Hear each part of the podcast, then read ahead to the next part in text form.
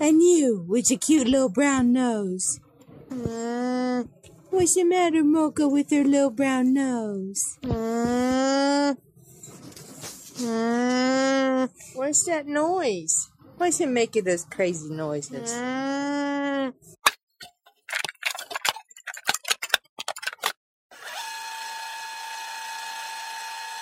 Вы слушаете Альпака подкаст. Buongiorno, everybody! Это Альпака подкаст, и сегодня у нас в гостях Асия Бареева, дизайнер одежды, и не только одежды, э, аксессуаров, и не только аксессуаров, и художник. Я долго думала, каким прилагательным можно было бы тебя охарактеризовать, и придумала неповторимое. Как тебе такое? Прекрасно.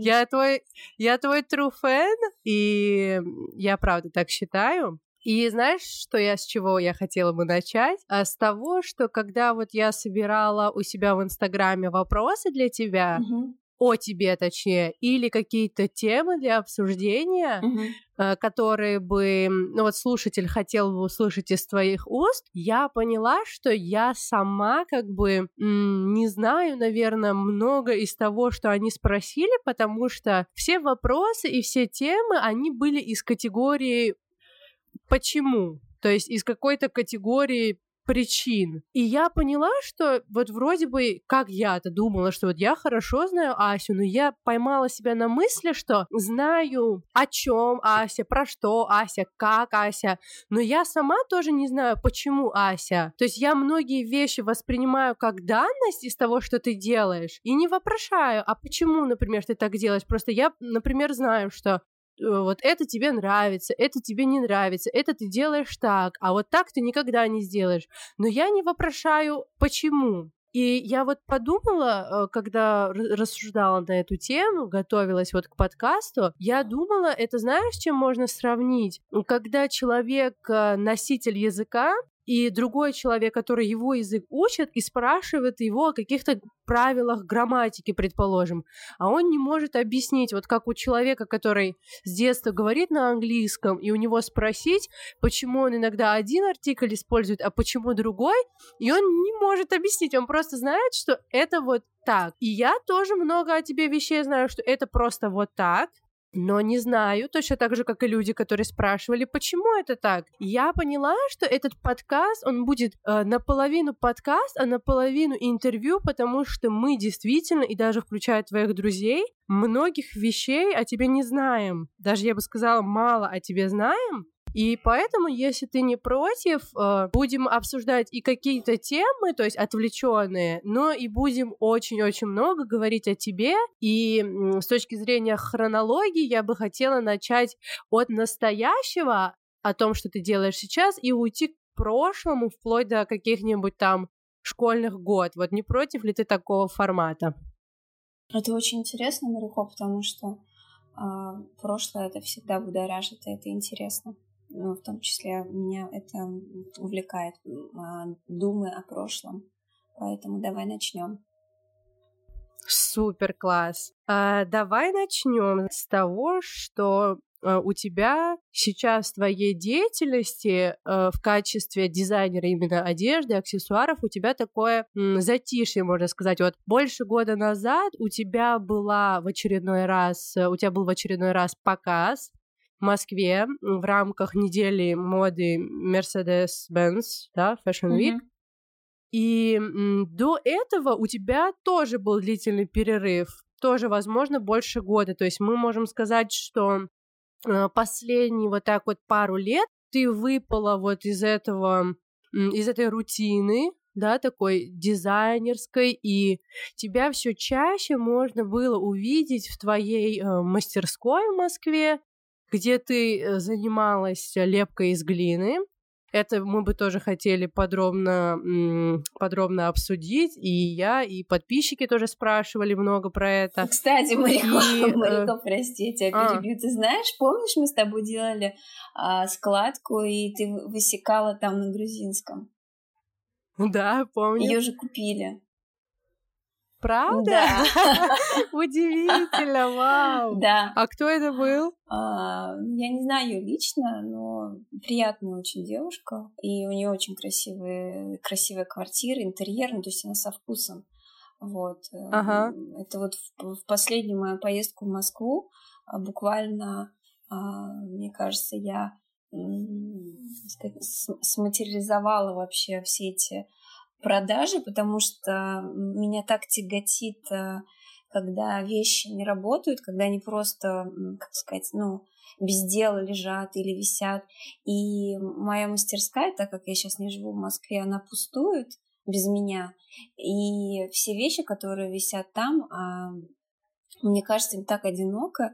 И я думала о том, что как бы их пристроить, и при этом все это время, ну то есть... В добрые руки. А, да, все это время, ну как бы никто особо ну, не интересовался. И тут а, просто я, я реально была в шоке, потому что ну, большую часть моей керамики просто в тот момент купили. Именно в этот период мне стали писать люди, и я просто там, не знаю, каждый день отправляла курьером, паковала э, там что-то, в том числе вот эту штуку э, купили. Вот, так что надо, я надо, будет, рада, надо, будет, надо будет потом обсудить. А, а, этот, я забыла про... Я вообще вылетела с головы. В общем, это твою, твою, твою долю надо будет. А я даже не помню, что именно я там писала. По-моему, какие-то стихи. Да, это был стих, который был посвящен мне. А, да. О, я начинаю вспоминать. Да, я, я, я вспоминаю. Ого! Да. Вау! Слушай, я вообще забыла, что мы это делали, хотя я думала, что когда мы будем говорить про глину, я расскажу, что я тоже у тебя в мастерской что-то делала, и как мне это все понравилось. Вот, и сейчас так вперед забежала с этим, с этой новостью. Я очень Причем рада, что... ее взяли даже несмотря на то, что она была уродская. Нет, она была очень красивая. Она была немножко, ну, со сколом. Она, ну, mm-hmm. видимо, э, с переездами она у меня с двух сторон, как бы, она немножечко откололась, и, ну, я об этом ну, сказала, сфотографировала, но это как бы не стало преградой, и все равно эта девушка прекрасно забрала, и потом мне даже скидывала фотографию, как она, ну, весело, в общем. И, Адаптировала ну, ее да, в квартире. я сказала, что все, кто приходит, ну, то есть мне дико приятно, честно, даже... Ебой, дело, дело, да, все спрашивают. Дело даже не в деньгах, просто что, ну, приятно, что она висит где-то, и она каждый день кто-то на нее смотрит, она как бы живет, она работает. Вот. Мне кажется, твои глиняные объекты только краше становятся от того, что они ну, да, да. Э, это, на да. них сколы эти. И ты всегда, когда мы там переписываемся с кем-то о купле-продаже твоих эм, объектов, ты всегда их так предупреждаешь о том, что там скол, а я думаю, что это настолько Неважно. Все, давай. Да. Э, по, по, про глину подробно поговорим э, чуть попозже. Угу. И ты сейчас сама сказала, я хотела это сказать, а ты сейчас сама сказала, что ты уже не живешь э, в Москве. Да. И вот я хотела сказать, что за этот период затишья тебя чаще всего можно было увидеть э, в стенах твоей мастерской, а теперь ты даже э, не живешь в Москве, но у тебя по-прежнему есть твоя мастерская, но ты э, как бы добровольно и с радостью переехала э, жить в Махачкалу, и немногие знают, что ты воспитываешь ребенка, что ты мама. Это такой сейчас шок-контент, сенсационная новость. Э, и расскажи вообще, что происходит? Это реально э, как бы затишье на время, или ты вообще завязала с э, дизайном одежды и почему это все? Вот расскажи про этот период. А, ну, завязать э, с чем-либо э, очень сложно, если ты это умеешь делать, и это практически единственное, что ты умеешь делать. Конечно, я не завязала, это скорее затишье, а, ну, относительное затишье, то есть все равно в голове я придумываю, что-то представляю и фантазирую на, на, на тему того, что я сделала бы, если бы у меня были свободные руки и время побольше. Вот. Ну, то есть у меня очень много идей, просто сейчас ну, такой период, когда мне нужно э, отдать все свое время другому человеку. Вот. Ну, как бы это сейчас важнее. Но ведь это связано с периодом э, твоего материнства, но ведь твое затишье началось задолго до этого, примерно два года назад, когда ты начала заниматься глиной. Вот расскажи этот переход, почему ты э, именно в глине себя нашла, и как бы так немножко отошла от этого э, глянцевого мира mm-hmm. и практически вот этот весь период двух лет ты больше ассоциируешься с глиняными объектами, с вазами или так называемыми складками, как ты их сама называешь, но не с одеждой. Ну да, у меня был такой период. Я сейчас, э, честно, не вспомню, а, с чего это началось. Но да, у меня случился какой-то а, какая-то усталость произошла у меня в, в душе из-за того, что мне надоело как бы делать каждый сезон, наверное, эти коллекции. Не то, что мне, не надоело их делать, просто я подумала, что а зачем я их делаю, а почему? Ну, мне захотелось подумать на, на эту тему, что делать дальше. То есть у меня идей-то было полно, у меня, uh, у меня никогда не бывает такого, что я там думаю, что же мне сделать, и сижу и ну, в общем, ну ты поняла меня. Ну, я имею в виду, да, что, э, что я имею в виду, ты же понимаешь? Да, конечно. Вот.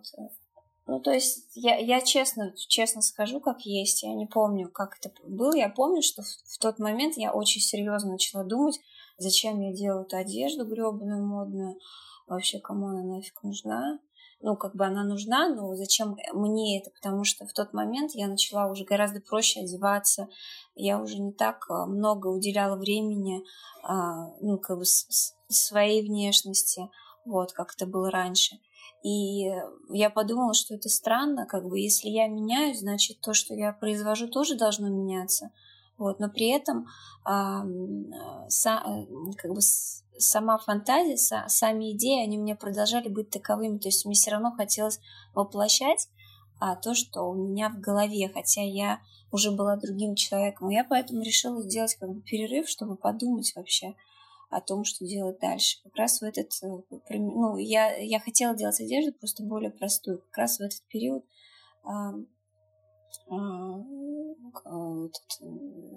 появился бренд Анур, который мы как бы основали с Каролиной, вот, и она потом как бы продолжила его делать э, в одиночестве, вот, э, и как раз в этот период э, я захотела более минималистичного какого-то кроя, э, визуала, Угу. Я просто хочу э, сделать такую вставку, может, для тех, кто будет слушать и не знает. Ася сказала про бренд Анур, который они основали вместе с Каролиной Павловской.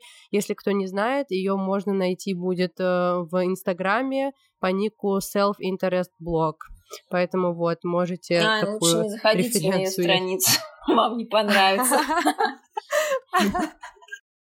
Э, слушай, я поняла, о чем ты говоришь. Вот, вот, вот. Я я просто немножко, я, я поняла, ты, ты меня спросила вообще про больше про глину, да, ты, ты хотела спросить а, про то, почему я перешла на глину, вот, а я тебе немножко углубилась в другие ну, момент. ты как бы назвала, ты назвала такой, это же все-таки было, ну, такой эффект домино, что ты сначала принимаешь решение, что ты э, не хочешь на время пока делать одежду, несмотря на то, что ты не страдаешь от отсутствия идей, просто ты начинаешь вопрошать, зачем я делаю такую, возможно, гиперсложную одежду, я хочу делать что-то попроще. Да. Но ты все равно берешь перерыв. И как бы одна доминошка упала, и, соответственно, встает следующий вопрос, то есть следующая доминошка, а к чему, то есть что я тогда буду делать, да. к чему я тогда отхожу. И я еще хочу сделать такую ремарку, что э, в тот период, я помню, ты очень много рефлексировала э, на тему не то чтобы своей идентичности, а своей э, идентичности в глазах других людей. И ты часто э, могла там спрашивать у своих друзей, вот с чем ты ассоциируешься у нас. Uh-huh. И тебе бывало очень грустно, если тебе кто-то говорил, что с одеждой. Ага. Я помню, ты мне говорила, Марико, я у всех ассоциируюсь со шмотом. И тебе прям было грустно от того, что именно идет ассоциация с чем-то таким материальным, ну, да. то есть с э, тканями. Угу. конечно, мы не можем, мы не можем представить, что тогда у тебя творилось в голове, это невозможно, но примерно мы теперь понимаем, э, что произошел как бы такой у тебя был такой переходный период, но как именно ты выбрала глину и почему? Ну, э, я такой человек, я не могу, если я ну, что-то оставляю, в любом случае меня что-то заполняет, я не могу ничего не делать. Смена деятельности. Ну да, то есть у меня не бывает угу. такого, что вот у меня какой-то период переломный, и я просто все оставляю и лежу а, и плюю в потолок. Такого не бывает. То есть у меня все равно а, появляется что-то, что меня занимает. Вот. И я давно думала о том, как бы я хотела бы полепить. Меня ну, а, восхищали как бы, руки гончаров, вот эта вся история как бы с глиной, с гончарным кругом, хотя я в итоге вообще никаким образом к гончарному кругу не имею отношения, потому что у меня ручная лепка, я не использую гончар, гончарный uh-huh. круг. Вот, но начинала как бы я именно знакомство, потому что э, я тогда понятия не имела, как это, что это. Вот, и начинала я знакомство с глиной именно с, с гончаром. Я пошла на какое-то а, открытие, выставку, презентацию какой-то школы, что ли, я даже не помню, меня позвала моя подруга моя, Мария Колосовская, которая занимается тоже, а, очень талантливая а, девочка, занимается глиной. Вот, и она меня позвала, и я туда пришла. Мы пришли тогда тоже с другой еще одной подружкой, которая тоже хотела что-то там начать делать. Вот, и э, я села, помню, первый раз тогда на кончарный круг, и там была девушка, которая ну, помогала как бы руками тебе, вот. И мне понравилось. Вот я даже какую-то там плошечку слепила и с собой забрала.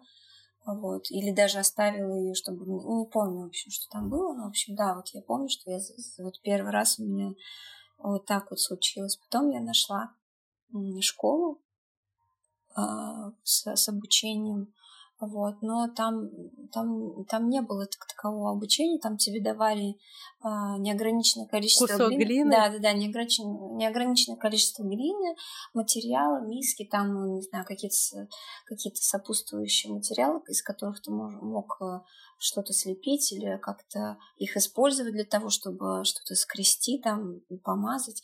Вот. И, но если были какие-то вопросы, ты мог обратиться к мастеру, но так ты был предоставлен сам себе.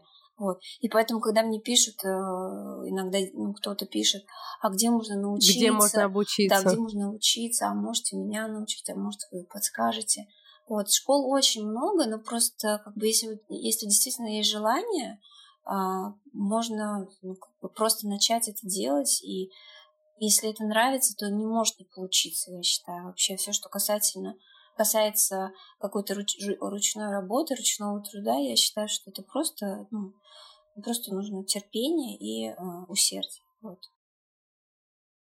Вспоминаю те дни, когда я начала приходить к тебе в мастерскую, чтобы полепить, и ты тоже давала мне глину, какие-то минимальные инструкции, и я делала очень уродские какие-то жирные вещи. Но э, ты знаешь, как наша с тобой подруга Сапи, mm-hmm. тоже референция в инстаграме Сапи Аркенова, она делает э, тоже разные глиняные объекты, в основном э, вазы, угу. и она как-то сказала, что э, то ли я у нее в сторис увидела, то ли она мне сама сказала, что, возможно, из-за того, что э, Аллах сам создал э, человека uh-huh, из глины, uh-huh. то есть из-за того, что мы сами созданы из глины, yeah. возможно, поэтому э, это не то чтобы как-то приятно, а это какие-то даже я не знаю, как это описать. Ну, да, в общем, да, это... да, я понимаю, да, я тоже об этом очень много думала, именно, ну, как интересно, что мы реально созданы из глины, и когда ты работаешь с глиной, вот этот материал, ты как бы, ну, как одно целое получается, ну, реально это да, завораживает. Да. Ну, это, это правда так. Это очень вот, интересно. завораживает, да. да. Сам факт, что ты как бы ты, ты как будто трогаешь свою плоть изначальную. Еще мне очень сильно нравится. Я помню, когда ты мне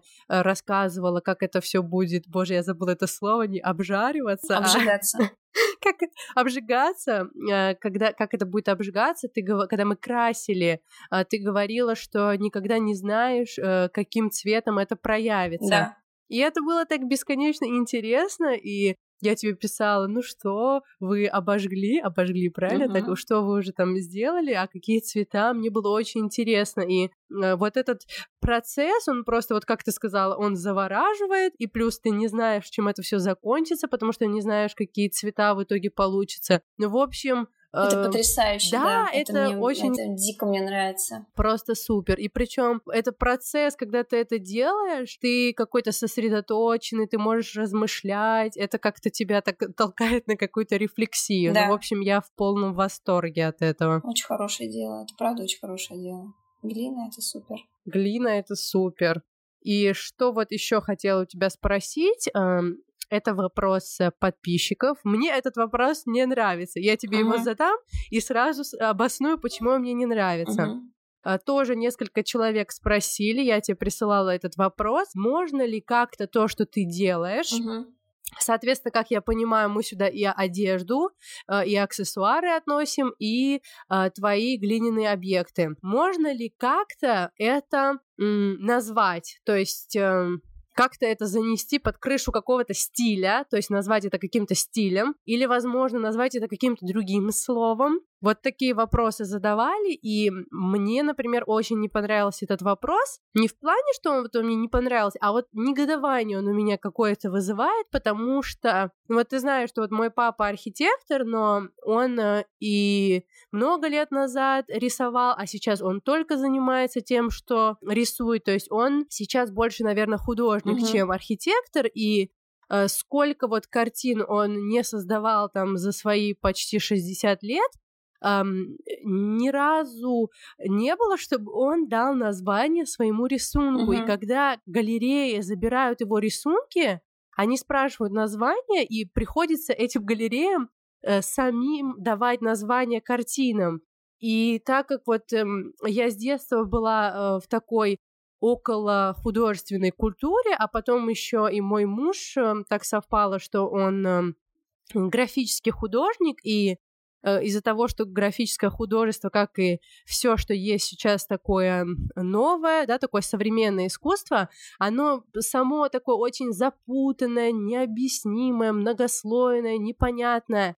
Э, но, например, мой муж, он больше занимается эм, какими-то социально такими острыми темами. Uh-huh. И вроде бы даже в этой сфере должно быть все понятно потому что он поднимает какие-то проблемы, которые сейчас есть в обществе, а проблемы, они всегда конкретные.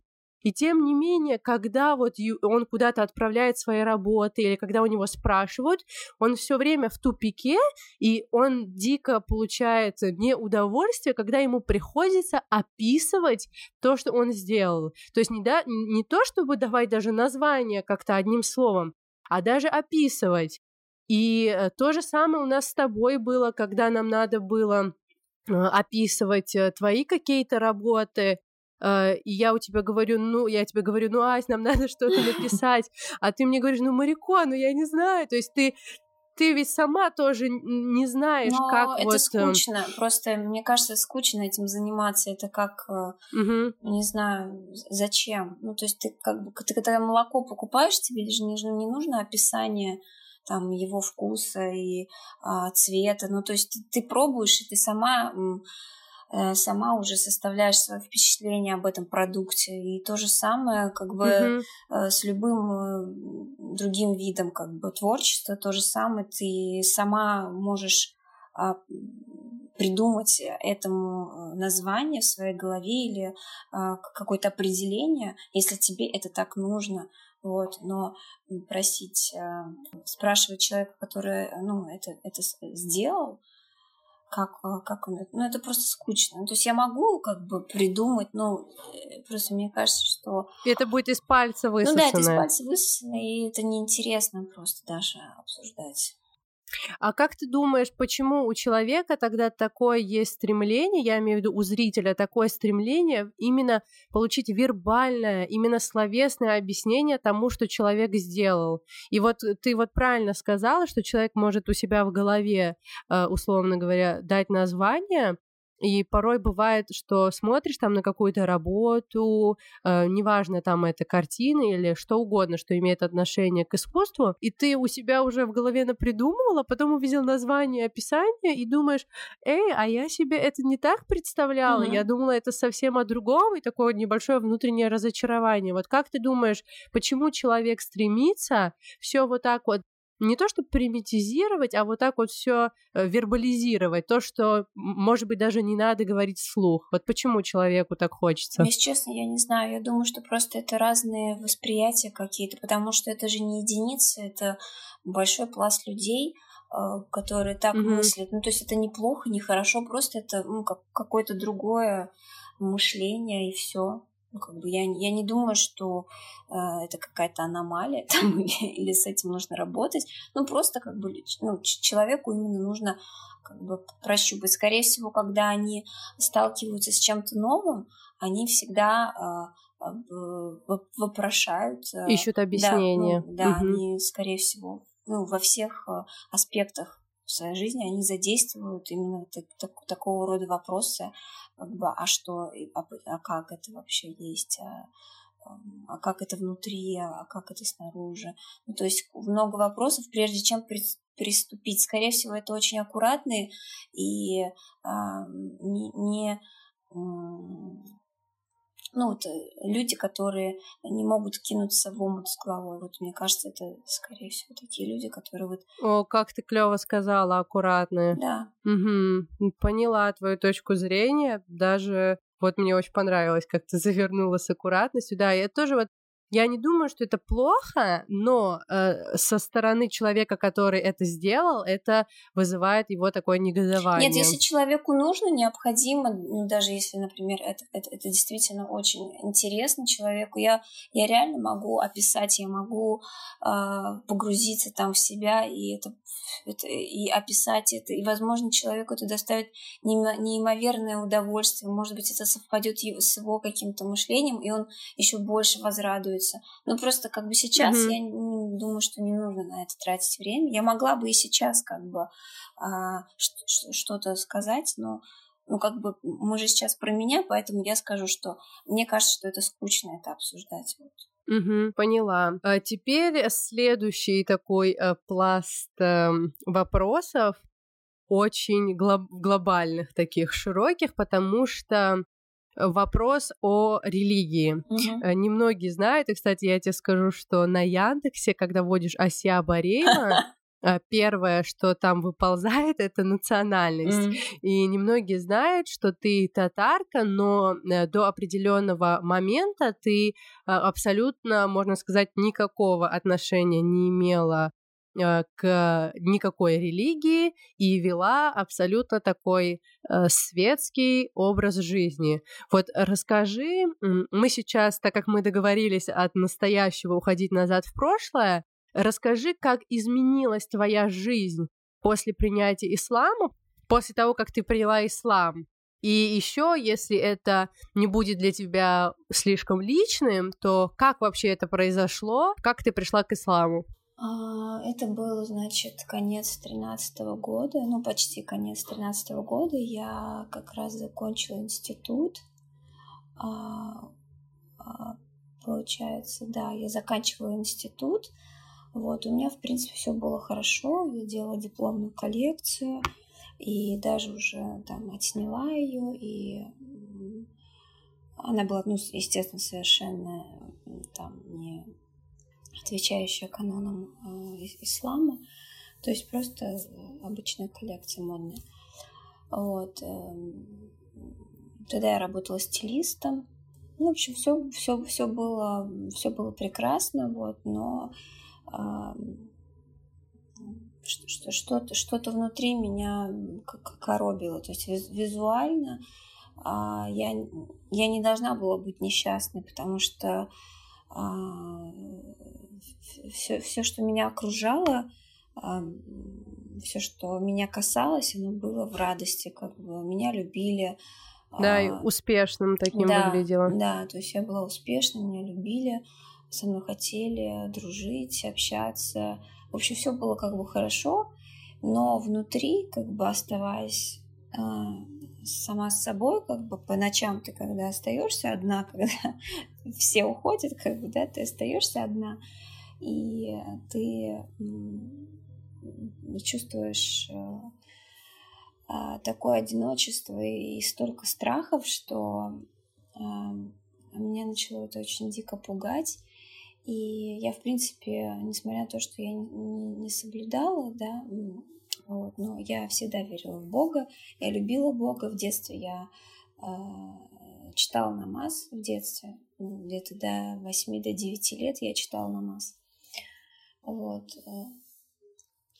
И я была всегда бы ребенком. Меня мама воспитывала в, ну, в таких традициях как бы, вот, нравственных. То есть у меня всегда были свои стопы, и стопы это нормальное слово? Да, да. Вот, ну, в общем, у меня, все, у меня, у меня были а, границы. границы всегда, то есть всегда внутренние у меня были границы. Вот. Когда эти границы начали переходить, и я не могла уже контролировать это, то есть э, я уже испугалась, я подумала, что это нехорошо, как бы это ненормально, я стала задумываться, вот. Потом мои мысли о смерти всегда приводили меня в такой ужас, и даже не сама смерть, а а, то, что будет дальше. То есть меня убивала мысль о бесконечности, о том, что наши души, они будут жить вечно. Меня это просто уничтожало. Я не хотела вообще э, а, верить в то, что я буду жить вечно. Я не знаю, почему в детстве меня пугала вечность, а не смерть. Меня пугала именно вечность, бесконечность, вечность. Вот. И в какой-то момент в детстве я просто заблокировала а, заблокировала это, что я, я для себя решила, что после смерти меня не станет, просто я исчезну, все как, как будто меня и не было, просто э, черная дыра. Вот я, я, я, я реально об этом мечтала, то есть я об этом мечтала, потому что, видимо, ну, то несоблюдение как бы правильного понимания единобожия, естественно, не давало бы мне по следующей жизни быть а, счастливой. То есть я, а, ну и сейчас непонятно, в каком я положении буду, но сейчас хотя бы есть шанс. Вот. А душа это чувствовала, и мне реально было очень тяжело от мысли, что что-то будет там. Вот.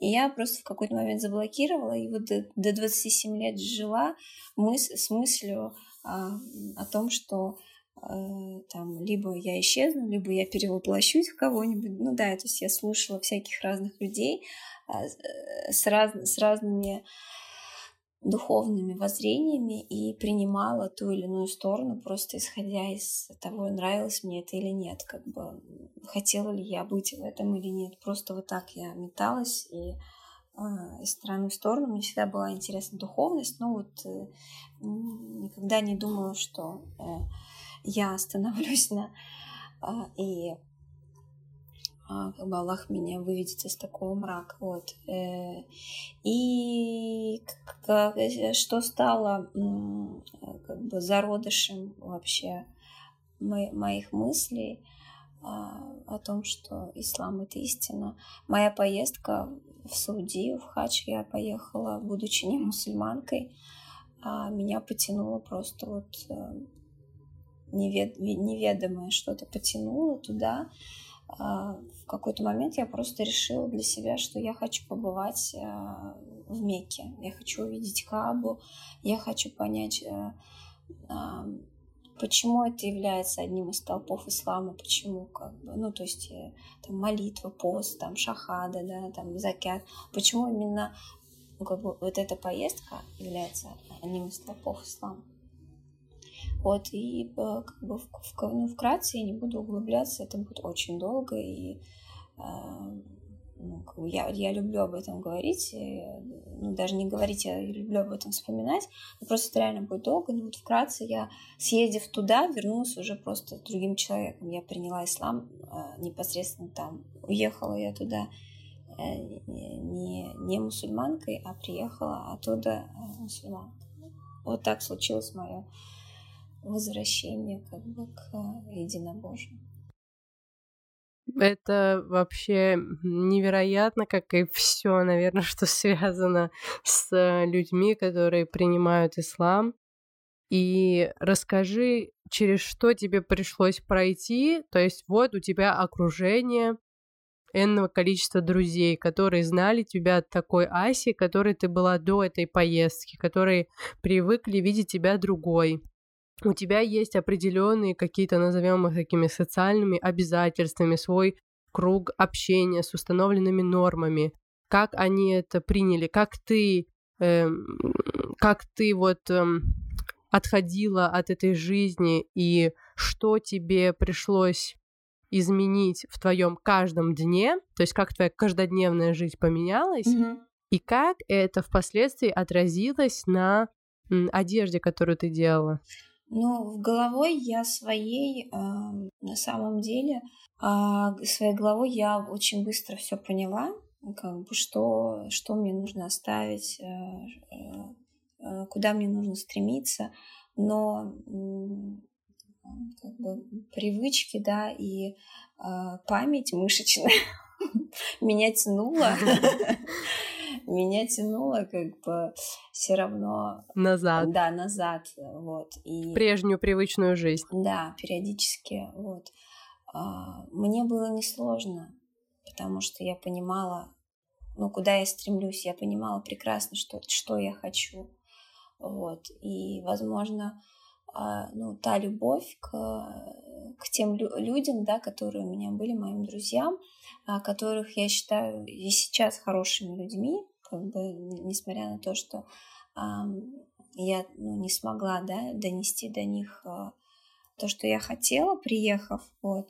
Но во мне всегда была такая уверенность, что, в принципе, никто ничего и не заметил. То есть все, что я делаю, я делаю это настолько уверенно, что ни у кого не возникает э, там каких-то недопониманий. То есть отсеялось очень маленькое количество людей от меня, прям вот так, чтобы шарахнулись. Вот, а так все просто ну, приняли меня новой и все. То есть не а, именно по отношению ко мне ничего не поменялось. Конечно, я уже не, ходила туда, куда ходила. а, а, меня уже не веселило то, что раньше веселило. Меня уже не занимало то, что раньше занимало. Вот, но как бы в, целом как бы это было, это было не супер болезненно. А у тебя были страхи, что вот я такая сейчас успешная, популярная, а возможно потом я все это потеряю? Никогда. Нет, никогда в жизни у меня таких не было опасений. Никогда вообще. Я никогда об этом не думала. Не было даже мысли такой.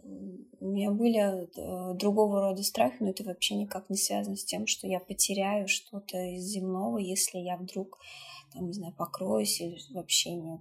Когда я покрылась, тоже никто вообще мне слова не сказал э, э, по поводу, ну, как бы, опять же, это все идет от уверенности. Я и раньше могла выглядеть э, не, не так, как привыкли многие, и я этого не замечала. И когда я покрылась, я тоже не, не, не замечала и э, старалась не видеть э, там каких-то, может, изумленных взглядов или... То есть мне это никогда... Кстати, да. Тебя же очень часто фотографировали, и до того, как ты приняла ислам, тебя и в метро фотографировали, и после того, и когда мы куда-то идем вместе, постоянно все могли э, смотреть, и я тебе говорю, Ась, видишь, они смотрят, а ты говоришь, да, я не замечаю. Я правда не замечаю, я правда не замечала, и, наверное, это меня как-то спасает, потому что я, я правда вообще не, не вижу ни- никакого негатива. То есть, э, когда я слышу от, мусу- ну, от э, принявших ислам, что вот э, им тяжело от того, что на них кто-то смотрит, или как- как- какая-то агрессия чувствуется из-за платка, мне это чуждо, я этого не чувствовала никогда, но мне жалко как бы э, э, Конечно, что такое есть у кого-то, но я правда такого не, не ощущала. Да, такое есть э, очень часто, но вот видишь, Аллах тебя от этого уберег, то есть ты Да, не, ты не то чтобы знаешь, что они смотрят, но как-то ты с этим поработала внутренне и переборола, а ты, ты реально тебе изначально все равно это не замечаешь. Да, мне вообще все равно. Ты упомянула, что у тебя э, не было страхов именно в том контексте, в котором я спросила, но сказала, были другие страхи. Тогда какие страхи были у тебя? тот период? А, ну, если не конкретизировать, то просто при, пришлось а, а, то есть э, есть люди, с которыми я общаюсь до сих пор, да, и поддерживаю как бы, да, как, как, как какой-то, ну, сказать, приятельские, дружественные отношения, да, несмотря на то, что мы разные люди сейчас, вот. А с кем-то пришлось э, полностью прервать э, общение. Вот, для меня это было mm-hmm. очень болезненно. Ну, просто человеческие такие моменты, вот. Это единственное, это единственное, что для меня было сложно. Все остальное мне, мне не, не было сложно. Даже если я к этому иду очень медленно, мне это не сложно. Просто как бы это э, из-за слабости моего имана. Не потому, что я там страдаю или еще что-то. Вот, там мой навс не дает это сделать быстро.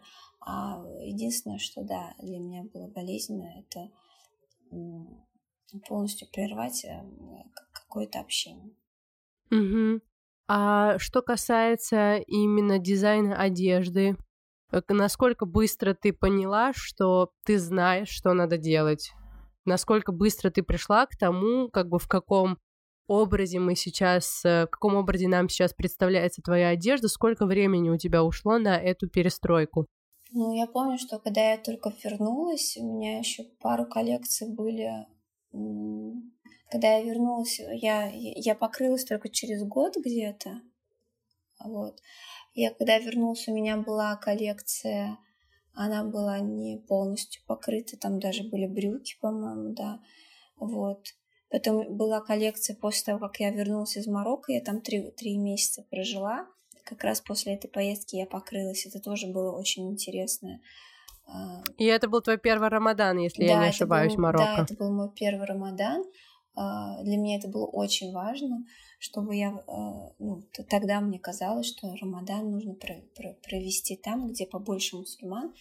И как раз вот а, мне предложили эту поездку, вот, и я поехала с, с другими студентами, вот, жила в общежитии, ходила каждый день в университет, мы учили арабский, вот, и вот так я прожила три месяца в Марокко, путешествую по Марокко, и, и вот после этой поездки я покрылась. До, до, до этого я, ну, так. Ну, ты носила платок, да. но не совсем ну, такой да, правильный. Это, это было просто как бы успокоение. Ну, ага. мне, ну, когда я, я не могла реально снять даже эту косынку, то есть мне казалось, что я голая. Вот, но при этом это был, конечно, не хиджаб, но я, я и не позиционировала как хиджаб, никогда не говорила, что это хиджаб. Просто для себя я вот определила, что как бы э, я закрываю волосы, то есть у меня не были открыты волосы, но я не покрывалась год примерно. Ну, примерно где-то, да. Угу. И вернувшись из Марокко, ты уже сделала первую коллекцию, которая была полностью для мусульманок. А, вернувшись из Марокко, это была скорее стилизация, но уже более приближена, да, то есть там это, это, это была съемка а, более похожа, но все равно это, это не было. Там опять же были какие-то полудлины, полумеры, полубрюки, mm-hmm. полу полухиджабы, то есть э, все равно там было что-то полу. Долгий переход у тебя был, получается? Ну, да, довольно... Ну, я считаю, что да, да я что-то подзатянула. Но это, ну, да, это все неблагодарность и слабость.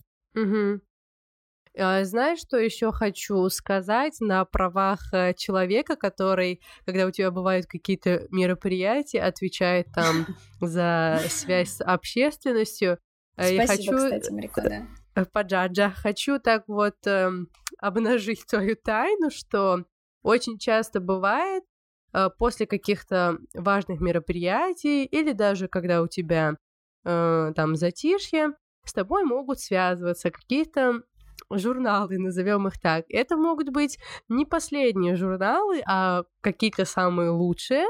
И даже после твоего показа с тобой пытался связаться топовый журнал, чтобы сделать с тобой совместную съемку, не буду называть название. И я передала тебе вот эту информацию, проходит несколько дней, я говорю, ну что, ты с ними связалась? Нет. Проходит несколько недель, ты связалась? Нет. Проходит там пару месяцев, ты связалась? Нет. И это не единичный случай. И было тоже, что я узнавала, что тебе мог э, написать, э, ну, ВОК, предположим, и ты там можешь не отвечать очень долгое время. И, ну, то есть ты можешь э, отказываться от каких-то супер приложений, от которых другие, о, о, о которых другие люди могут только мечтать. И я как бы не имею отношения к индустрии моды, но Естественно, как и все люди, я смотрю очень эгоистично на, на все, что происходит вокруг, через призму себя. И думаю, а вот если бы я была на ее месте, я думаю, вот если бы мне какой-нибудь там научный журнал предложил свою статью опубликовать, ну, условно, я бы просто, наверное, там за пять минут, расшибая, расшибая коленки, бы бежала, чтобы им ответить.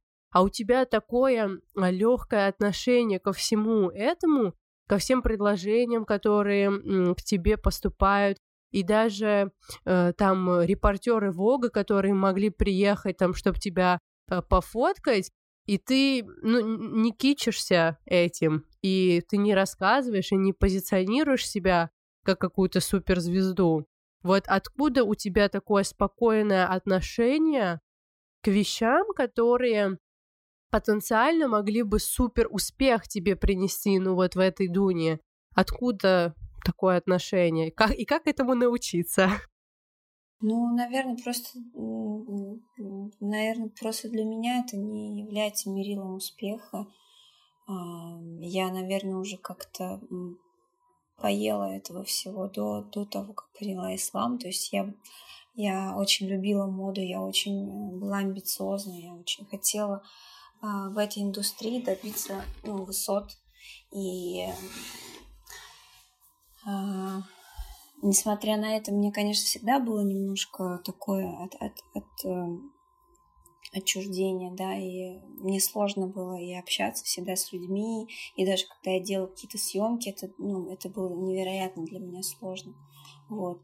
Я не знаю, как, э, как это плюс или минус, ну просто это как бы склад моего ну, характера как бы, такой. То есть мне, мне действительно а, не, не кажется, что это там, например, круто или не знаю, просто я, я могу ответить, да, могу, могу, могу сняться, могу не сняться. Вещи я никогда не даю э, журналам, потому что а, я не знаю, а, как они их преподнесут, какая будет съемка, потому что у меня было пару раз а, неприятных инцидентов, когда я отдавала свои вещи на съемку, и э, эти вещи были использованы как бы в стилизации. По-другому да, обыграны. В стилизации, которая мне не понравилась вот, очень сильно. И, и после этого как, как какой-то опыт вот мне подсказал, что не нужно ну, как бы я сама могу сделать съемку, мне неинтересно. То есть, когда мне даже пишут какие-то хорошие фотографы, и я им отказываю не потому, что я считаю, что они, во-первых, мне довольно... Мы это запикаем. Да, не потому, что я считаю их плохими фотографами, нет, конечно, просто ну, я очень стала я раньше была таким человеком, который практически ни от чего не отказывался. Я вот бралась за все, я бежала, стремилась. Вот. А как-то потом а, я, наоборот, стала очень много успокаивать себя и не бежать, не бежать сломя голову за, за, за какими-то а, непонятными как бы маячками, которые там когда-то тебя могут порадовать или а, возбудоражить э, твое сознание и как бы типа порадоваться, что ой, я вот я там снимаюсь для этого, я для этого снимаюсь.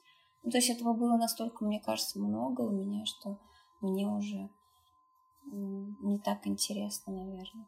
Ну и плюс как-то мне, мне, например, бывает даже как-то неловко, если честно. Ты, я не знаю, ты помнишь, когда после показа ко мне тоже подходили журналисты и э, хотели какие-то интервью, не знаю, мне как-то мне становится как-то неловко, я не знаю. И, и я всегда в этом чувствую какую-то сиюминутность. То есть э, я никогда не откажу человеку, который э, он понял меня, как бы он, э, э, возможно, там наблюдал за тем, что я делаю, он как-то проникся, и несмотря на то, что, например, сейчас у меня нет показов, нет каких-то съемок, он хочет именно вот в данный момент обо мне что-то написать или рассказать, или снять, как бы это говорит об интересе непосредственно э, ну, моего творчества, да, интерес к моему творчеству проявлен. А когда вот в такие моменты, когда ты на пике и, и тобой все интересуются, я вообще не люблю. Я вот, вот я тогда отмораживаюсь, когда все начинают на, на тебя нападать, э, когда ты, э, когда ты как бы на вершине, то я считаю, это чаще всего бывает таким не настоящим. И вот, и, ну, в общем, я не знаю, ты меня понимаешь, что я имею в виду, что... Я тебя понимаю, да. Ну, как бы, то есть, когда слишком много о тебе говорят, и все как бы липнут, очень много лишнего получается, много ненужного, и э, ты сам потом блуждаешь и э, запутываешься, ты э, о себе слишком большого мнения бываешь, составляешь о себе какое-то высокое мнение, хотя его нет, это просто шумиха, которая вот сейчас, она, она секундная. Вспомнила три вещи, пока ты рассказывала, не хотела тебя перебивать. Первое это то, что я вспомнила, как тебе еще на одно а, певческое шоу предлагали одеть там какую-то звезду. Mm-hmm. Ты тоже отказалась, потому что это имеет отношение к музыке. И еще вспомнила, как это сказала, что э, лю- есть разница между людьми, которые вот присоединяются к тебе, когда происходит какой-то движ, и да. между людьми, которые дли- длительное время следят за твоей деятельностью, я вспомнила, когда э, у тебя вот был в прошлом году показ, mm-hmm. и уже у нас осталось небольшое количество приглашений, и мы уже более избирательно как бы подходили, потому что там на Авито их начали продавать, если ты помнишь. Э, это, это было ужасно, вот. И приглашений оставалось мало, и мы как-то пытались фильтровать. И тебе, например, писали люди, что вот, Асия, я там вас так люблю, дайте мне, пожалуйста, приглашение. И тебе было так грустно, и ты мне говорила, Марикона, я увидела, что она только что подписалась. Да, да.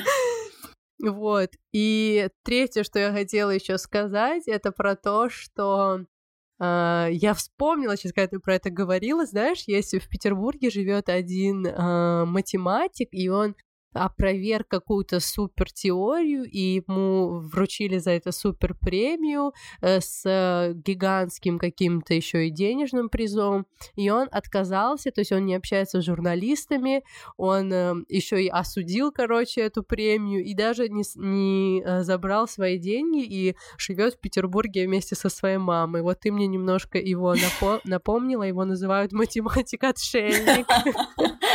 Вот ты тоже такой, немножко в тебе есть этот математик-отшельник. Хорошо, ты очень подробно ответила. Э, и продолжая вот эту тему того, что как с тобой пытаются связываться, например, журналы или фотографы, вот еще хочу заметить один такой момент. Очень часто я замечаю, что люди боятся тебе что-то сказать или написать напрямую. И даже после показа ко мне подходили несколько человек и спрашивали, а можно мы вот, а можно мы к Осие подойдем, вот так вот с украдкой, или пишут как-то, хотя я могу там твой номер отправить и говорит, напишите ей. Они как-то ведут себя аккуратно, хотя это э, очень про- противоречиво, потому что журнализм это вообще очень благородная профессия, но именно журнализм глянца, и не, не, не в смысле глянцевых журналов, а в, в целом глянцевого мира. Вот журналисты этой категории это люди эм, не то чтобы пробивные, а даже где-то наглые. И порой вот их а, отношение к тебе, оно настолько нетипично для вот этого мира модной журналистики, и плавно хочу этот вопрос перевести э, в то, что почему люди считают, что ты какая-то высокомерная. Вот как ты думаешь, почему, чего они так взяли? Потому что это ведь совсем, на мой взгляд, не соответствует действительности.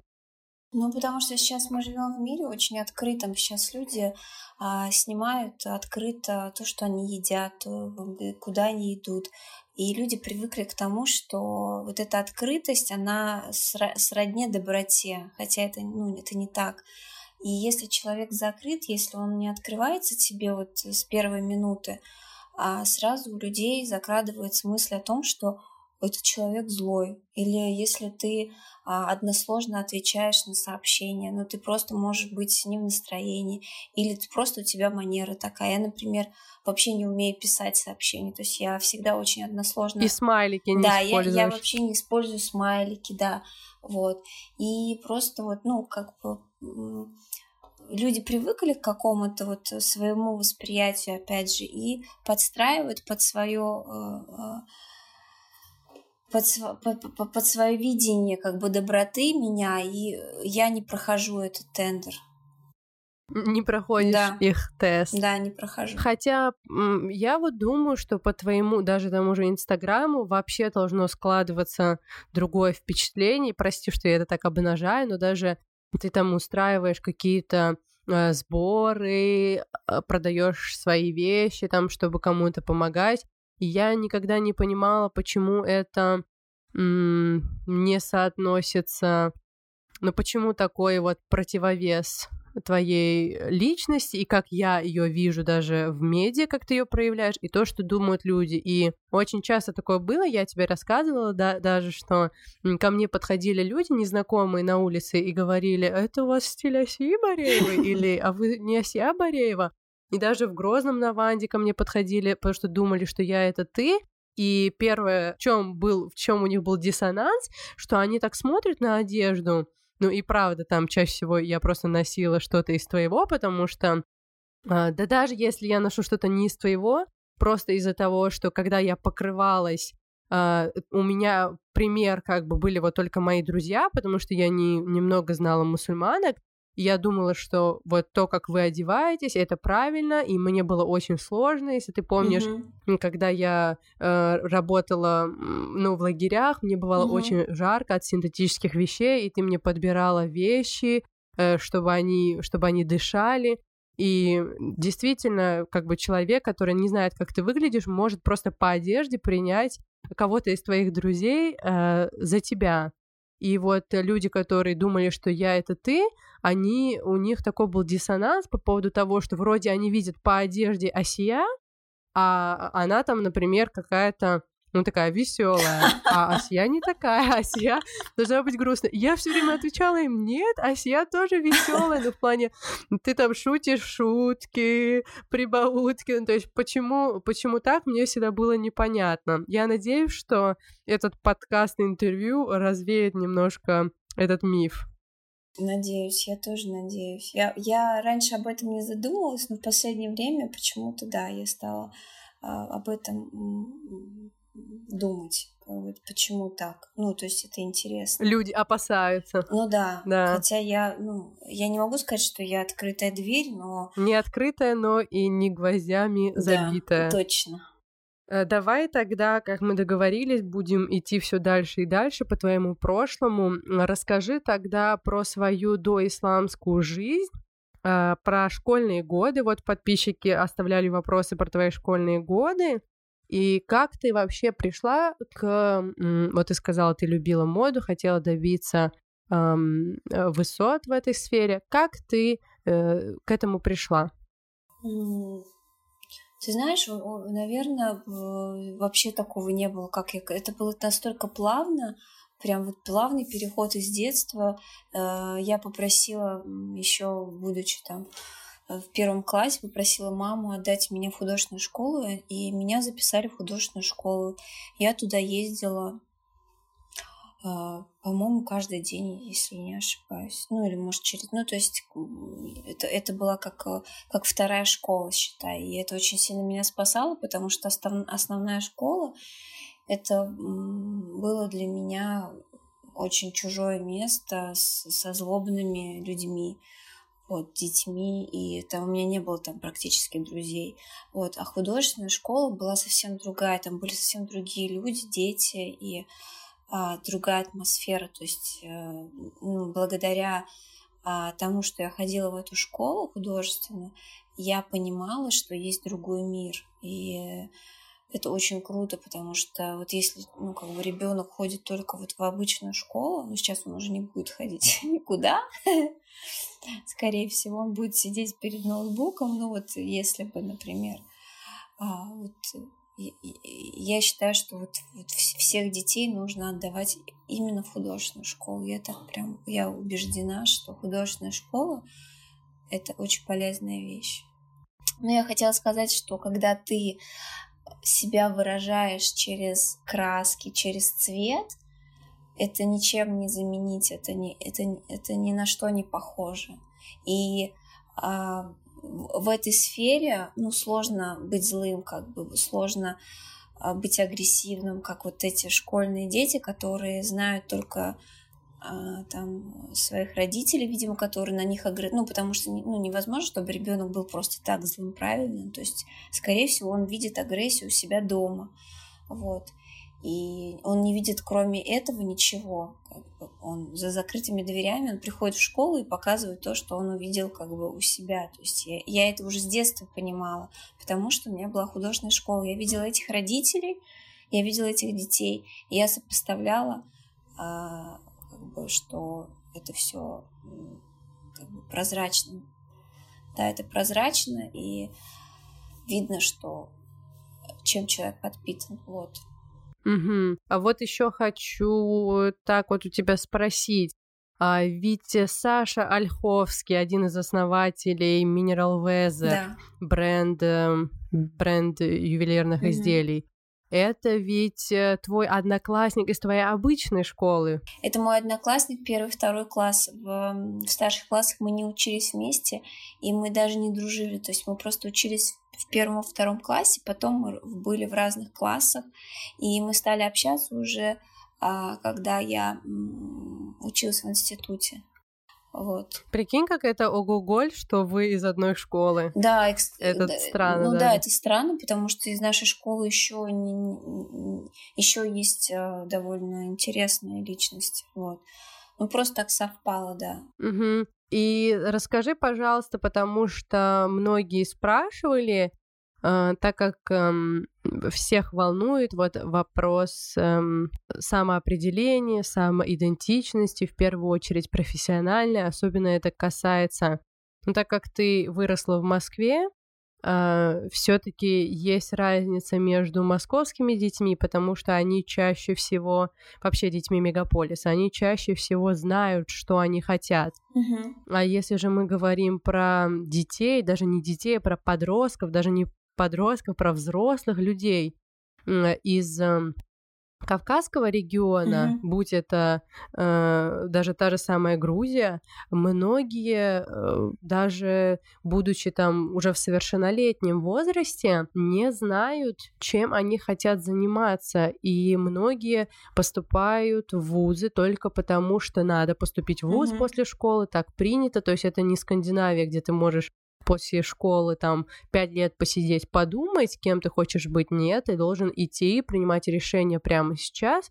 И чаще всего вот эти четыре года бакалавриата, которые ты провел в университете, они не имеют никакого отношения к тому, чем ты на самом деле хочешь заниматься. И поэтому девушек, особенно Северного Кавказа, потому что там все-таки еще накладываются и другие проблемы, в том числе вот эта повышенная контролируемость со стороны родителей, со стороны старших братьев, э, и там очень остро стоит этот вопрос э, идентичности профессиональной. И хочу такой флешбэк сделать, когда я делала посты про высшее образование, несколько девочек мне написали в директ, помоги, я не знаю, что делать, э, я не знаю, какую выбрать профессию, там, предположим, мой брат или условно какой-то другой родственник не дает мне ничего делать, э, и это все пахнет и ощущается как такая полная безысходность.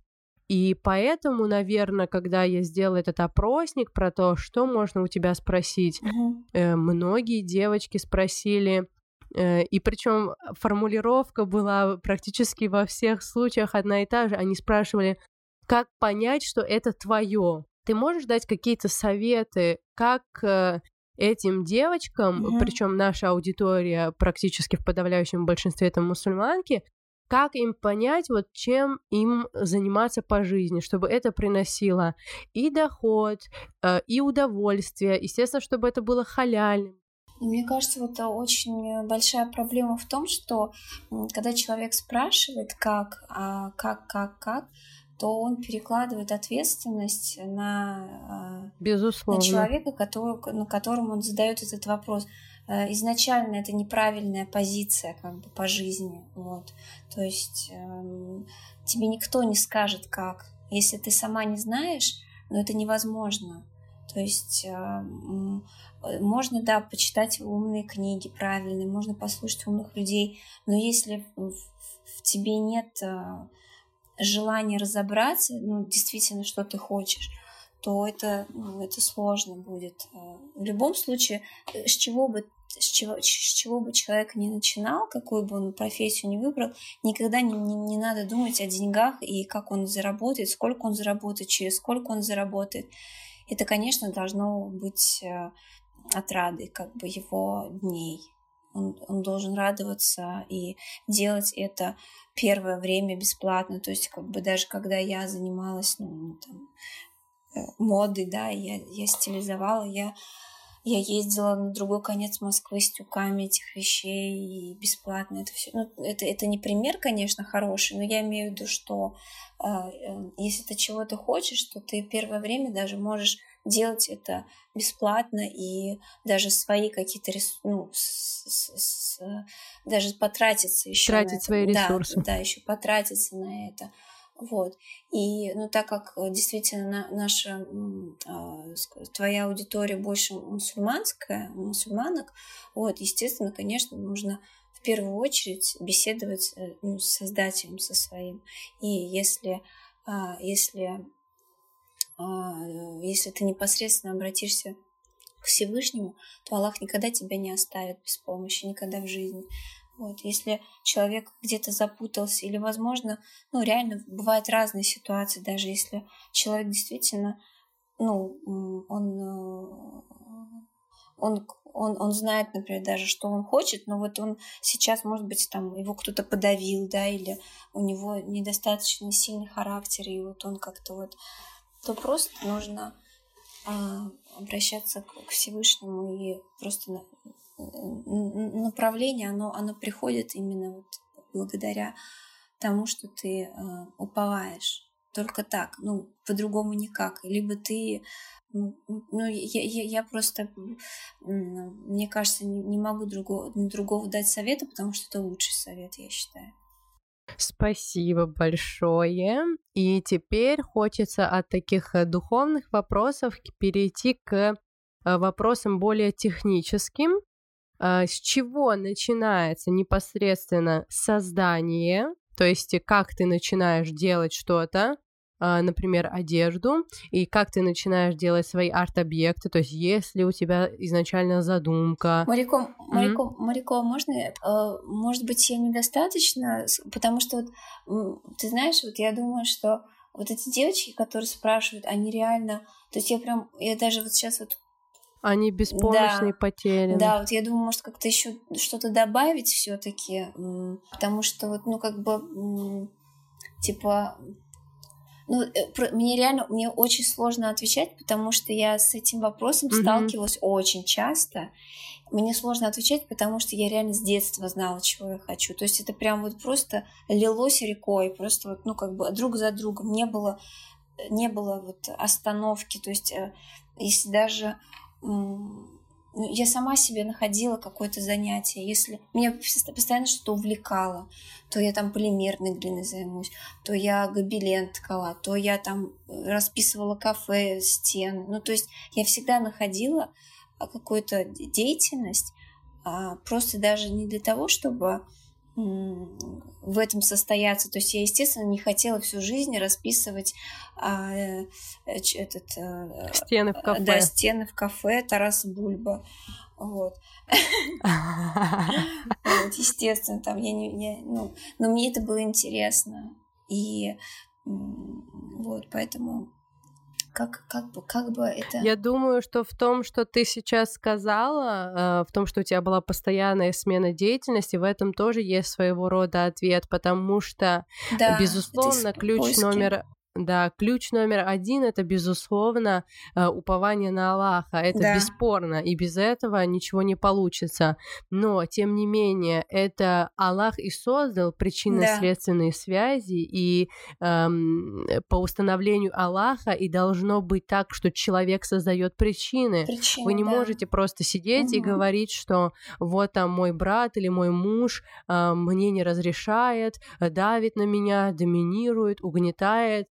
Э, вы должны создавать причины. Я вот э, даже думала, э, вот человек, когда пишет мне, мой муж там угнетает, ничего не дает мне делать. Вот если бы ты поступила в топ-5 каких-то лучших вузов мира, с грантом, с оплатой перелета, проживания, твой муж, чтобы отказался вместе с тобой уехать в Великобританию, что ли? Нет, значит, получается, что я, безусловно, не оправдываю э, то, что э, мужья там не поддерживают uh-huh. своих жен, угнетают и так далее. Но с другой стороны, э, ключ в том, чтобы создавать причины, в том, чтобы постоянно пробовать что-то новое, пусть даже это будет не самый лучший топовый вуз, то есть ты с этого не начнешь, но хотя бы маленькими шагами, э, маленькими да. шажками даже делать что-то. И я уверена, что, э, конечно, это неадекватная ситуация, когда у тебя в семье э, там брат, предположим, который тебя угнетает и э, чморит. Это ненормальная ситуация, но ты не можешь с этим ничего поделать, но ты можешь изменить свое отношение к ситуации и действовать, то есть что-то менять. И, э, возможно, Аллах тебе облегчит посредством того, что ты добьешься такого успеха и такого признания в своей сфере, что даже твоему брату будет уже э, нечего тебе ну, сказать. Да, да, да. И то есть как бы вот он доминирует просто тем, что он твой брат, это неправильно, это неправильно. Я не говорю, что это правильно, но доминируй ты своим успехом, доминируй тем, что э, ты сделала что-то большее, чем сделал он. И понятное дело, что этот успех это не что-то такое мгновенное, это что-то, что, к чему ты должна идти посредством маленьких шажков. И это как раз то, о чем ты сейчас говорила, что человек должен находиться в потоке, то есть постоянно хоть что-то делать. И, кстати, я сейчас вспомнила, что э, пару недель назад а, муж мне говорил про то, что не помню, что это было, то ли какая-то статья, то ли какое-то исследование, что объединяет всех а, людей вот прошлого и этого века, которые какие-то сделали э, судьбоносные супер изменения, которых Аллах сделал причиной изменения э, нашего мироустройства. И он мне сказал, что всех этих людей объединяло то, что они хотя бы немного, но каждый день делали что-то из своей сферы. Uh-huh. То есть каждодневная практика. Да. И это не всегда успешный путь это э, и ну, как бы и подъемы, и э, спуски, потому что э, в целом э, наша жизнь, она это как бы такая синусоида, вверх-вниз, вверх-вниз, и аят из Корана за каждой тягостью наступает да. облегчение, это тоже вот это подъем, спад, подъем, спад. Не бывает такого, что все всегда хорошо или все всегда плохо. Плохо, хорошо, плохо, хорошо. Да. И только тогда, когда нету статики, потому что статика это всегда все смерть. Только тогда, когда есть динамика, только тогда есть и развитие. Поэтому я думаю, что все эти девушки, которые э, безусловно, мы не в равных да. условиях находимся все, да. что кто-то родился, предположим, в семье, которая поддерживает, но кто-то родился не в такой семье. Ну, это как бы ваш удел от Аллаха, да. и вы должны из этих предлагаемых обстоятельств из того, что у вас есть. Вы должны пытаться что-то строить из них, потому что не все начинают с равных условий. И да, безусловно, это может показаться несправедливым, но это то, как бы, как э, устроен мир, и поэтому э, надо каждый день пытаться делать что-то, менять деятельность, пробовать себя в чем-то. Если вы 4 года обучились на, я не знаю, этого юриста, и вы не хотите быть этим юристом, ну не страшно. Э, что лучше, потерять 4 года на то, что вы учились в университете, или потерять 10 лет на то, что вы учились в университете 4 года, а потом думали, ну я аж 4 года училась в университете и еще 6 лет об этом говорить. Теряйте как можно меньше времени и э, пытайтесь выпутываться как бы из тех э, предлагаемых обстоятельств, что у вас есть сейчас. И так, как ты сказала, если человек будет в этом потоке постоянно что-то пробовать, рисовать Тарас Бульбе э, стены или э, ткать гобелены, вот из этого что-то и получится. Это правда, Марико. Я вот сейчас вот ты вот говоришь, я реально вспоминаю все, все то, чем я занималась. Я чем только не занималась, реально. Вот что я только не делала. И это никак э, и, и, и никогда я не думала, что я этим буду всегда заниматься. То есть это я бралась за это, я это делала, э, выдыхала, как бы, и еще одна галочка, как бы, о, я и это, оказывается, могу, я и это могу. Вот, то есть это просто давало мне а, для, для себя самой а, стимул э, расти, как бы, и стимул для того, чтобы взяться еще за что-то ну, более сложное. Вот. Поэтому... И, кстати говоря, э, про смену деятельности, это даже в психологии а, образования одним вот из условий э, вообще образовательного процесса является организовать а, его так, чтобы у ученика все время была смена деятельности. То есть обучение, а значит развитие, возможно только тогда, когда деятельность сменяется одна за другой. Даже если взять такой гипертрофированный пример маленьких детей, предположим, детсадовских детей, то есть дошколят, мы не можем, если у них урок длится 30 минут, мы не можем 30 минут просто что-то рассказывать у доски, как мы, например, можем делать в старшей mm-hmm. школе потому что дошколятам нужна постоянная смена деятельности. Mm-hmm. Мы пять минут поиграли, пять минут там полепили и так далее. И этот принцип, он э, сохраняется э, на... Он применим ко всем этапам э, обучения человека. И что вот я еще хотела сказать, э, что э, девочки, не думайте, что э, не думайте, что ресурс ваш это только тогда, когда все хорошо, и ресурс это всегда о позитивном. Угу. Ресурс это и о негативном тоже. И мы это как раз вот с Апи тоже недавно обсуждали, что не надо говорить, что, например, злость это какое-то эм, плохое чувство. Э, возможно, сейчас к нашей ситуации злость не имеет никакого отношения, я просто привожу в пример. Я не говорю, что надо там злиться на ваших э, угнетателей, это э, уже ваш как бы конкретный выбор. Я просто говорю к тому, что негативные э, эмоции, которые вы испытываете, которые вы переживаете, вы тоже можете превратить в ресурс. Ресурс это и о позитивном, и о негативном.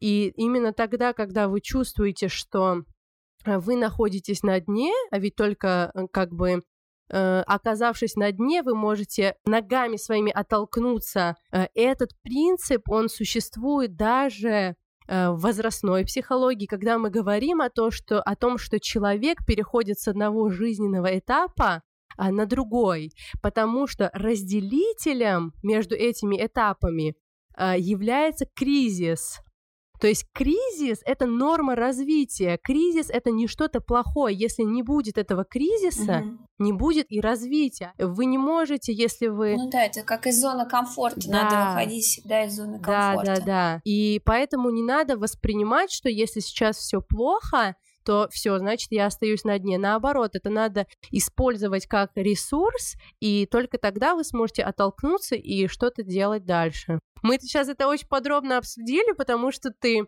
э, решила, что твой ответ да. очень короткий, и, ну, действительно, потому что это очень Ну, я думаю, что это большая тема. проблема, да. Это большая проблема, просто я, я сначала ответила, а потом задумалась о том, что я совсем другом, как бы, я другой человек, как бы у меня другой характер, то есть это все очень тонко, и а, это реально может стать проблемой, и хотелось бы каким-то словом подтолкнуть человека к тому, чтобы он начал действовать а, и а, менять свою, свою жизнь вот, к лучшему. Вот. И был, и был, ну, как бы, был единицы, как бы, чтобы не было страха перед кем-то. Это очень, ну, это ненормально, это не относится к исламу вообще никаким образом. И все эти манипуляции, они очень э, низменные, как бы. Вот. Ну, мне действительно жалко, что такое происходит. Да, ситуация сейчас, конечно, с этими девочками, она ну, очень критическая, потому что а, раньше хотя бы эти девушки не видели, что ой, а там э, какая-то другая условная патя поступила в какой-то крутой вуз или устроилась на какую-то э, крутую работу, и муж ее поддерживает, и они там вообще живут хорошей жизнью, а у меня не так. Э, раньше этого не было видно, а теперь, когда э, соцсети, все, все на виду, и девочки да. начали больше видеть, что, ой, у других не так, и они начали больше вопрошать. И, конечно, это абсолютно ну, ужасно, что, да, у кого-то так, у кого-то по-другому, то есть не все начинают с равных условий, но то, что вы сейчас в таких условиях, это не повод сдаваться. Надо просто... Э, вы, вы можете те же самые достичь э, высоты, как это условная апатия, и даже больше, так как вы этого хотите, но, возможно, другими путями. И, конечно же, э, главный ключ — это упование на Аллаха, но если вы не будете создавать причины, то ничего не получится. Да, упование и причины как бы не у всех а, одинаковые а, старт. Э, да, старт и как, э, как это называется? Условия, условия, да, не у всех, да, да, да, не у всех а, равные условия, но согласись, что, например, даже когда ты, например, рассказываешь о каких-то своих свершениях, мы часто, и я, например, я забываю о о каких-то преградах или что там ну, не было, может, должной поддержки от того, от того, и это не послужило а, остановкой. И я на самом деле многие вещи даже не вспоминаю, как бы вот эти вот а, а, ну, отрицательные какие-то моменты. То, что, например, меня вообще называли профнепригодной в моем институте меня вызывала, Ого. э, меня вызывала ректор, и она меня отчитывала так, что мне казалось, что мое сердце просто в пятках, и я чувствовала себя такой униженной после всех этих разговоров о том, что мне никогда вообще не, светит э, быть дизайнером, а я смогу рисовать только карикатуры. У меня аж мурашки. Только карикатуры каких-нибудь карикатурных журналах. Я совершенно не чувствую пропорции тела. У меня вообще нет э, чувства вкуса, и, в общем, и вот, вот так вот, то есть взрослый человек меня отчитывал и а, говорил о моей профнепригодности, вот, и моя преподавательница, которая поддерживала меня на протяжении всего семестра и а, говорила, что ну, во мне есть талант, когда меня вот так вот а, присанула вот эта э, плюш... да, вот эта плюшевая бабушка, вот, и э, она, она меня не поддержала. И мне, ну, мне было обидно, но меня это вообще никак не сломило. Мне вообще было... Ну, то есть в тот момент, когда, конечно, тебя поливают, тебе, ну, дико некомфортно, но, ну, затем ты просто как бы выходишь из ситуации, а, выходишь из этой ситуации с мыслью о том, что ну, э, как бы это же не единственный человек на Земле, и, возможно, есть другие мнения. Вот, поэтому это, это никак не должно сказаться на будущем.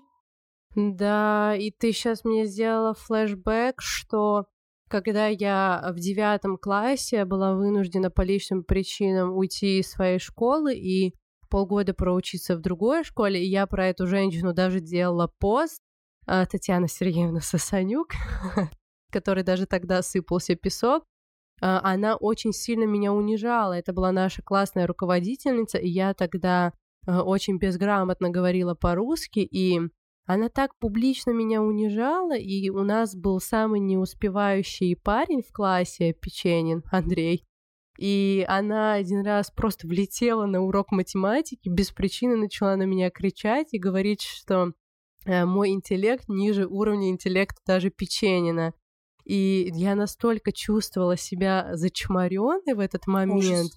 абсолютным пустым местом, и э, у меня настолько была неадекватна самооценка на тот период, и много лет ушло на то, чтобы это восстановить. И э, я знаю, что многие девочки сейчас проходят, и в, в большинство, наверное, девочек, которые э, будут нас слушать, они проходят через э, это недооценивание, но не со стороны условной Татьяны Сергеевны Сосанюк, а со стороны близких людей, что делает это еще гораздо более э, больным, э, больным для, не знаю, как сказать, больным для, для принятия. И э, одно дело, когда тебе учительница так говорит, а другое дело, когда мама, предположим, или ну, отец, или всё, брат, это или муж. Это все моряком можно пережить и идти дальше. Это, ну, это ну, да, как бы просто, вот, да. ну, например, я, если я начну вот вспоминать, и у меня наберется столько таких э, моментов, что да. ну, даже не стоит об этом просто говорить. То есть реально остается только позитив,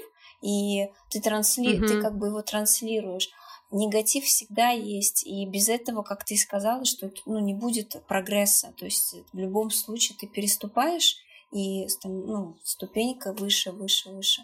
Вот, поэтому Здесь просто нужно оговориться, что мы не говорим о каких-то критических э, ситуациях, когда вас, например, бьют, а ну, то нас да. сейчас обвинят. То есть мы говорим не об этом, да, мы да. говорим о ну, каком-то психологическом а, недооценивании, да. о гнете, неверы в то, что у вас получится да, да, достигнуть да. успеха или освоить какую-то профессию. То есть мы говорим только о таких вещах, они не менее, конечно, серьезные, чем а, реальное физическое насилие, но Э, то все-таки более критическое, потому что оно ведет э, к абсолютно другим последствиям. Поэтому мы говорим немножко о других э, вещах. И последнее, наверное, вот что я, я, я бы добавила, вот просто опять же вспомнила себя, и, например, если говорить про то, поддерживали меня в семье, меня поддерживала всегда мама. Вот. И я думаю, что, например, даже если девочек не поддерживает кто-то в семье, им нужно найти такого человека, например, это может быть подруга, но какой-то один человек в его жизни должен действительно да. его поддерживать и действительно общаться с ним как можно больше. Вот. И э, это... Окружать вообще да, себя да, такими да, людьми. Да, окружать себя такими людьми. И это действительно тоже может стать в какой-то момент, потому что это, это, это тоже очень важно. То есть вот э, это действительно, то есть я сейчас вспомнила, и это очень важно, все равно должен быть человек, который тебя поддерживает. Согласна. Ты сама, сама в какой-то момент можешь не вывести это все. Угу, вот, без да. поддержки. Ой, такая, так мы эту долгую да. тему обсуждали, но я думаю, но это, это Полезно, было важно, да. мы не могли просто, да, потому что очень много было вопросов, и мы не могли просто так поверхностно попрыгать. Ну, я представляю, да, я, я, предста- я представляю, я могу представить, и мне кажется, правильно, что мы этому уделили много времени. Угу. Давай тогда вернемся к технической составляющей, с чего ты начинаешь эм, делать, создавать э, одежду и как выбираешь ткани. Вот про ткани тоже несколько человек спрашивали. А, ткани, э, ткани, они везде, вот везде, где я вижу ткани, э, везде, где мои близкие видят ткани, они мне это все свозят, и я беру и покупаю, а где бы ни была, где, куда бы ни пошла, куда бы ни съездила, то есть из путешествий. А, часто даже когда я ездила к бабушке, я какие-то ее сундуки вытряхивала и забирала ее ткани старенькие ситцы, которые по качеству просто в разы лучше, чем все сейчас вместе взято. Цвета сохранились, нитки. То есть это потрясающе, насколько раньше была развита текстильная промышленность легкая и в каком забвении сейчас находится как бы, а, ну все это. И причем такие такие интересные принты раньше делали. То есть я понимаю, что это делали русские а, ребята. Mm-hmm. То есть это реально круто. Ну, то есть очень модно даже сейчас. И это потрясающе. Вот. Эм, ну, то есть э, ткани везде, вот все, все, все, все, везде я их беру, везде, а, где я их вижу, и меня дико вдохновляет именно ткани. Мне для того, чтобы что-то создать, нужно уединение и ткани. Все, мне больше ничего не нужно. И чаще всего я а, начинаю именно с, э, с, с покупки ткани. Еще вот хотела бы сказать то, что ведь многие э, штучки ты делаешь из очень давно лежащих у тебя э, материалов и тканей в том числе, то они у тебя могут лежать годами, и ты такая потом, опа, то есть у тебя в мастерской такой мини-склад тканей, да. и просто тебе так раз и приходит в голову, что ты можешь их использовать. Ой, я, я, я на самом деле я с детства любила ткани, и, на, на, на, наверное, моя история с э, вот с этим собиранием, она началась э, тогда, когда в мою жизнь э, ворвалась э, мамина подруга. Она на тот момент работала, работала в салоне, который шил невероятно красивые шторы, ну, текстиль вообще, весь текстиль, то есть там даже были текстильные обои, uh-huh. ну, как бы очень крутые всякие бренды, вот, дизайнерские. Вот. И, а, ну, и она знала о моей любви к, там, я, я с детства там что-то куклам шила, какие-то подделки делала, вот. И а, она, она отдавала мне палетки вот с этими с, с коллекциями, которые уже вышли, ну, э, ну, сезон закончился, ну, как, так же, как, э, как э, коллекция одежды, коллекции тканей меняются, как бы, ну, в дизайнерском мире, как бы, а, ну, ты поняла, да, в интерьерном мире, угу, то есть там да, тоже да, есть да. свои коллекции. И вот э, она мне отдавала вот эти кусочки, и я их так бережно хранила до того момента, как я вот э, уже поступила в институт, и даже какие-то кусочки были вставлены из вот тех детских э, остатков. Сохранений да, остатков, да. да. А ты ведь еще используешь и вышивки ручной работы своей мамы и бабушки. Вот расскажи про это, пожалуйста. Я вообще очень люблю вышивку и э, часто покупаю, ну покупала сейчас я, я уже давно не путешествовала, никуда не ездила, вот. И раньше, когда я куда-нибудь э, ездила, я а, всегда посещала блошиные рынки. Вот, и я очень люблю винтажные вышивки, да, в том числе и а, вышивки, которые сохранились от моей бабушки. Она сама а, вышивала очень красивое полотенце, и до сих пор это все сохранилось. Нитки вообще не выцвели, то есть все вот в таком же виде, в каком оно было. И меня многие спрашивали, не жалко ли тебе? А, это же твоя бабушка делала. Я тоже спрашивала. Вот, и я отвечаю, нет, мне не жалко, потому что потому что э, у меня есть пару пару полотенец, которые я никогда не ну, там не распотрошу, не, не вот, но смысл а, хоронить, потому что мы, мы все равно уже, э, как, хотим мы этого или нет, мы все равно переходим э, в другой мир, да, и где вот такому, наверное, собирательству уже места точно не будет, а сохраненные фотографии, да, на которых запечатлена там эта вышивка, то есть ты сможешь даже рассказать своем, своей внучке, да, об этом, и это будет, наверное, более интересно, чем она просто будет а, перебирать затхлую какую-то тканюшку, которая там уже, может быть, уже и нитки разойдутся. То есть вживление, когда ты даешь новую жизнь старой вещи, гораздо более а, продуктивно, чем просто ее хранение в сундуке, я считаю. Угу. И вот э, плавно тогда и логично еще хочу перейти к одному вопросу подписчицы про эко-искренность твоих вещей. Она спросила, как совмещать э, создание одежды с любовью к окружающей среде, то есть как ей не навредить. Вот ты можешь рассказать, используешь ли ты ненатуральные ткани, вообще вот эту тему раскрыть? Ну, я максимально э, стараюсь в этом русле двигаться. То есть изначально э, мои коллекции были настолько лимитированы, что э, я, я, я, в принципе, как бы, наверное, произвожу мало э, отходов, да, то есть э, и э, то есть у меня нет промышленных масштабов, это первое, да, то есть у меня а, чаще всего это... В единичном да, экземпляре да, почти все. В единичном экземпляре шито а, одним человеком. Вот. Ткани я не выбрасываю даже, даже просто такие маленькие кусочки, что некоторые крутят ну, у виска как бы. Вот. Мне реально бывает э, настолько ну, настолько красивая эта ткань для меня, что я могу просто иногда ну, достаю ткани, перебираю, я просто получаю удовольствие от того, что я на нее смотрю, даже на этот маленький кусочек, я не могу его выбросить. Вот, то есть я выбрасываю. Ты какой-то фетишист. Да, да, да. Вот. И ну, в итоге я даже это использую. То есть э, там у меня была коллекция, я... Рециклируешь как бы. Я использовала даже маленькие кусочки, сделала большие баулы сумки из маленьких кусочков э, остатков О, ткани. да, прекрасные. Вот.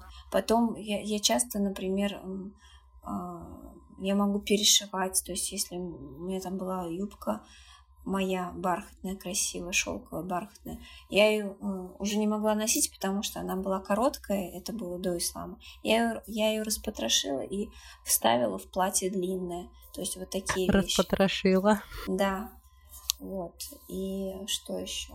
Ну, то есть э, мне кажется... У тебя минимум отходов. Ну да, и, и, и я стараюсь создавать такие вещи, которые не будут однодневками. То есть это не, это не такая вещь, которую ты поносил а, один сезон, и она тебе надоела, и ты ее отдал подружке, и она ее носит дома. Ну, то есть сам факт, что ты покупаешь одежду не на один день, там, не на один сезон, а а ты покупаешь ее для того, чтобы, возможно, даже порадовать свою дочку. Вот, мне кажется, это очень э, бережно по отношению к окружающей, к, к, к окружающей природе.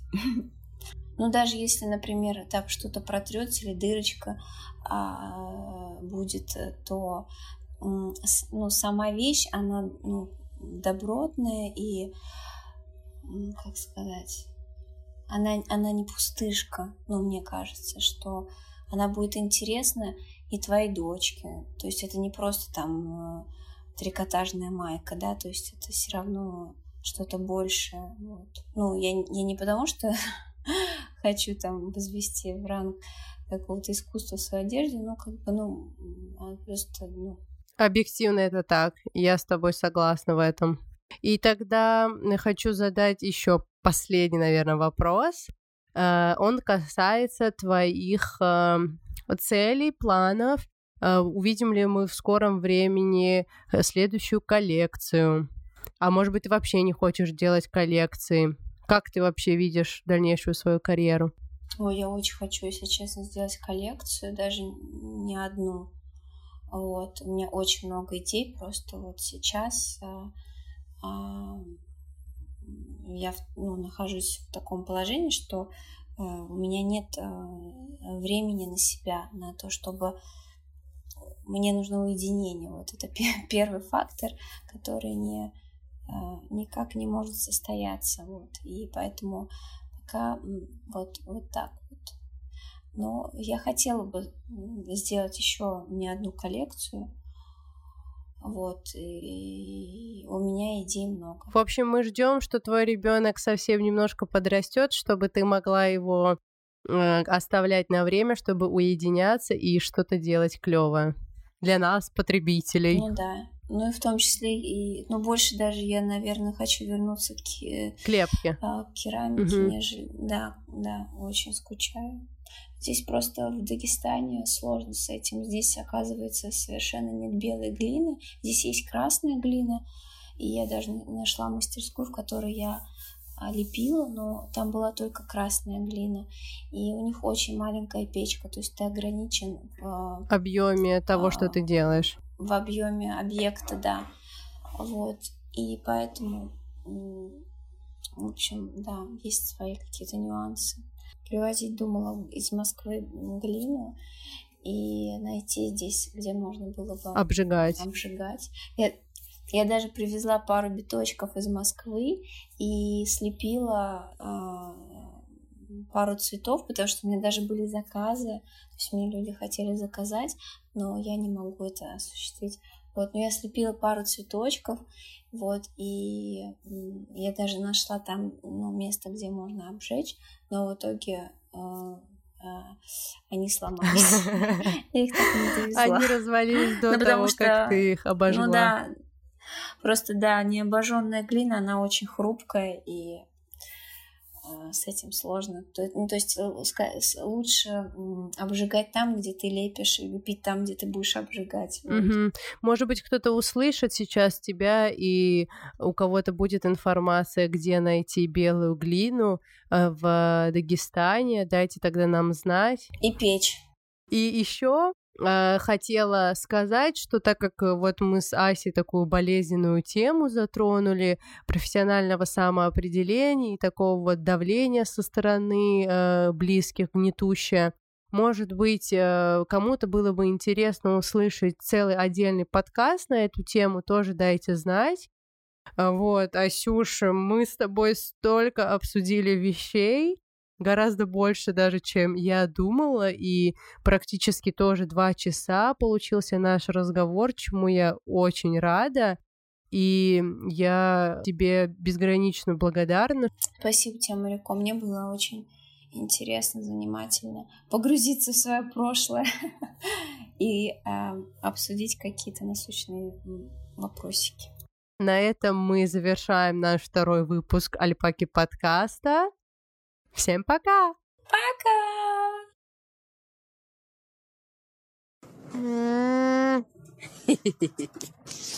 okay. You guys done? Okay.